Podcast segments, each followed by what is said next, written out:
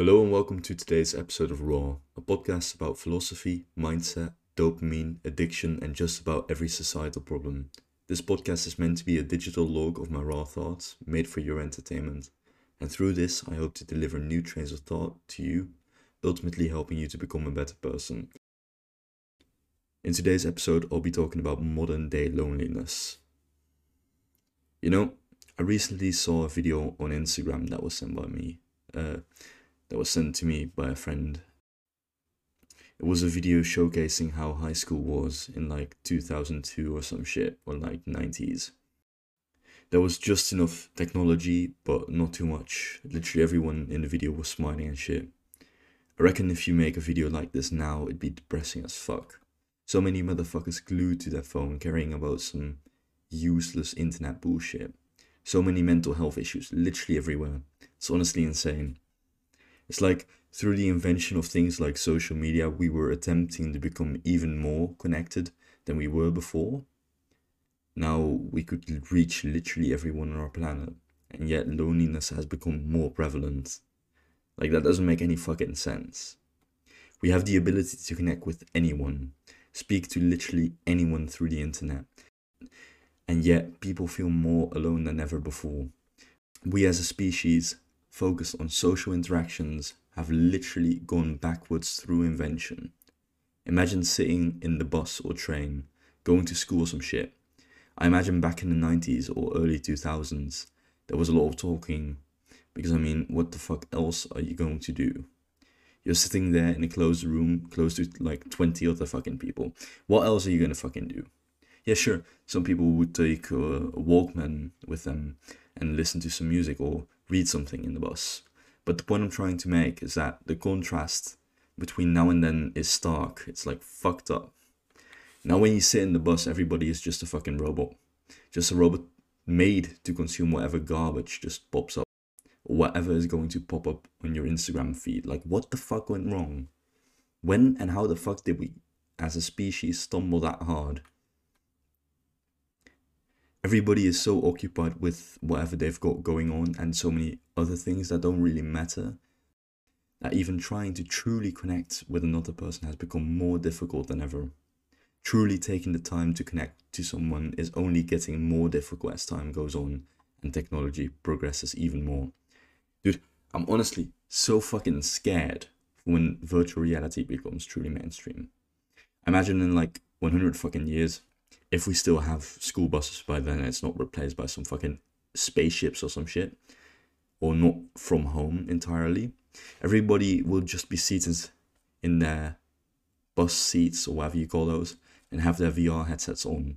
They'll just have one in their bag, you know. They get on the bus, say hello, um, check in, get on their seat, and just put that shit on, and just get themselves consumed into this world which is not ours. It's just a fake world. You literally have, you literally already have this happening, but just without the VR headset. Now it's just staring at your Instagram feed that doesn't fucking matter. How can we be so obsessed with this bullshit? Is it to numb our feelings or kill our time?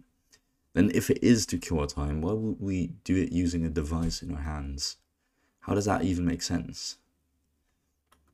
Ever since I started getting interested in personal development and improving myself, and I actually started doing this, slowly but surely I've been able to realize what my own mental health issues were and are, and how to work on them. And I've been realizing this and working on these issues for like a year or so. I'm starting to be able to spot mental health issues in other people who don't even realize they have them. There's literally nothing as lonely as being in a household surrounded by people that are addicted to certain things, that want to change but can't, and every time you try to help them, they snare at you. It is more lonely than being alone. Some time ago, for school, we went on a trip to a remote location for team building with classmates. It was like the new class. We had to turn off and hand in our mobile phones and basically went camping in unfavorable conditions under supervision we had our own provisions and gear to cook those provisions with. We had to do all kinds of exercises, whether they were physical or mental. We had classes on health and mental health and how you can influence yourself even when you think you can't. We had to walk through a random forest in complete darkness and silence to learn to trust yourself and your instincts. It was really good. We had to do lifting, transporting heavy logs on the road, off road, and through a really cool ass motherfucking ditch. In all in all, it was a great experience. I really enjoyed it. It was awful, but it was the kind of awful that makes you feel fulfilled. Then after the two days that we had spent there, we had a group reflection afterwards, and we're giving back our phones, and we're sent on our way home. When I got my phone back, I didn't turn it on for a proper while until I needed travel instructions.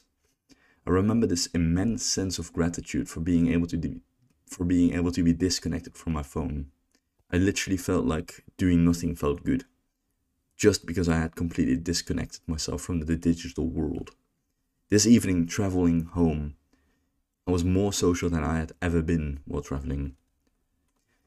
This proved to me that the digital world is the cause of our loneliness problem in our modern society. But if we were to solve this problem, the entire world would have to disconnect because if one person disconnects, they will just be alone.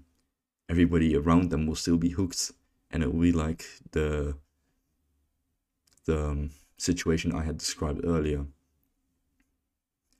As for the challenge of the week, I want you to completely disconnect from all digital devices this coming Sunday from 8 a.m. till the next day and see how you feel.